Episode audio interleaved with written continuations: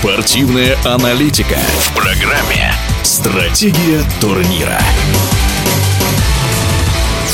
Кубок мира по шахматам – соревнование непредсказуемое, и тем оно интересное. Даже победа Магнуса Карлсона можно назвать сюрпризом, так считает гроссмейстер Эльмира Мирзоева. Да, неожиданно то, что выиграл Магнус Карлсон. Почему это неожиданно? Да просто потому, что раньше ему этот турнир никогда не покорялся, это первое.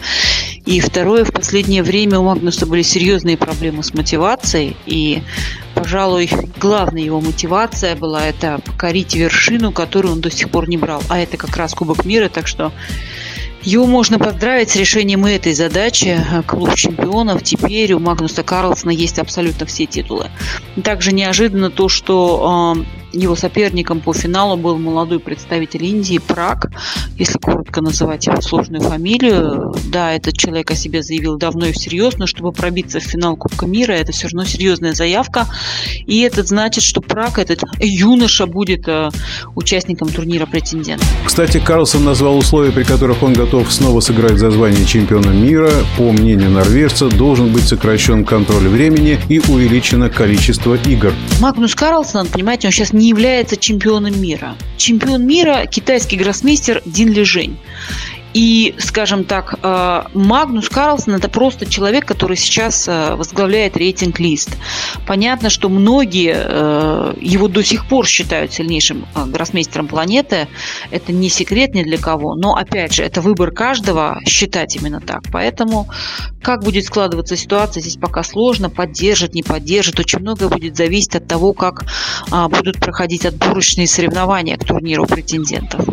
От этого будет зависеть. Потом Международная федерация шахмата не раз уже было такое в истории, меняла регламенты проведения а, матчей за звание чемпиона мира, регламенты проведения а, всего цикла. А, поэтому здесь может произойти все, что угодно. Мне сложно это комментировать и сложно загадывать. Поживем, увидим. И возвращаясь к Кубку мира, соревнованиям среди женщин. Успех Горячкиной абсолютно ожидаем, потому что Александра Горячкина, она фаворит любого турнира, в котором она принимает участие.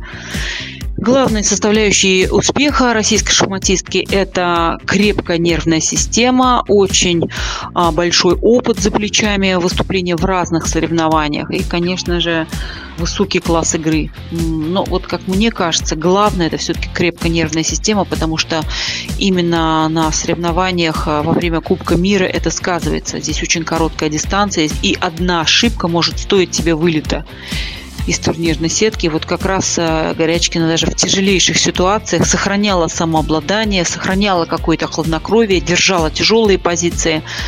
Конечно, ее соперница по финалу тоже, как и в мужском финале, это удивительно.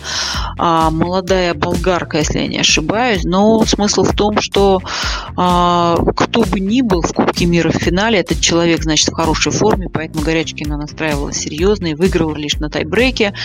Это говорит о том, что а, соперница была в отличной форме. Сама Горячкина говорит, что серьезно не настраивалась на этот старт. Но это, как говорится, все профессионалы так говорят, но, конечно же, работу она проделала и показала высокий класс и достигла успеха в целом от Горячкиной. Победа на Кубке мира – это ожидаемый успех, но если я ничего не путаю, она впервые выиграла именно вот этот турнир именно Кубок мира. Да, эти соревнования Горячкина выиграла впервые. Комментарий гроссмейстера Эльмиры Мирзоевой. Стратегия турнира.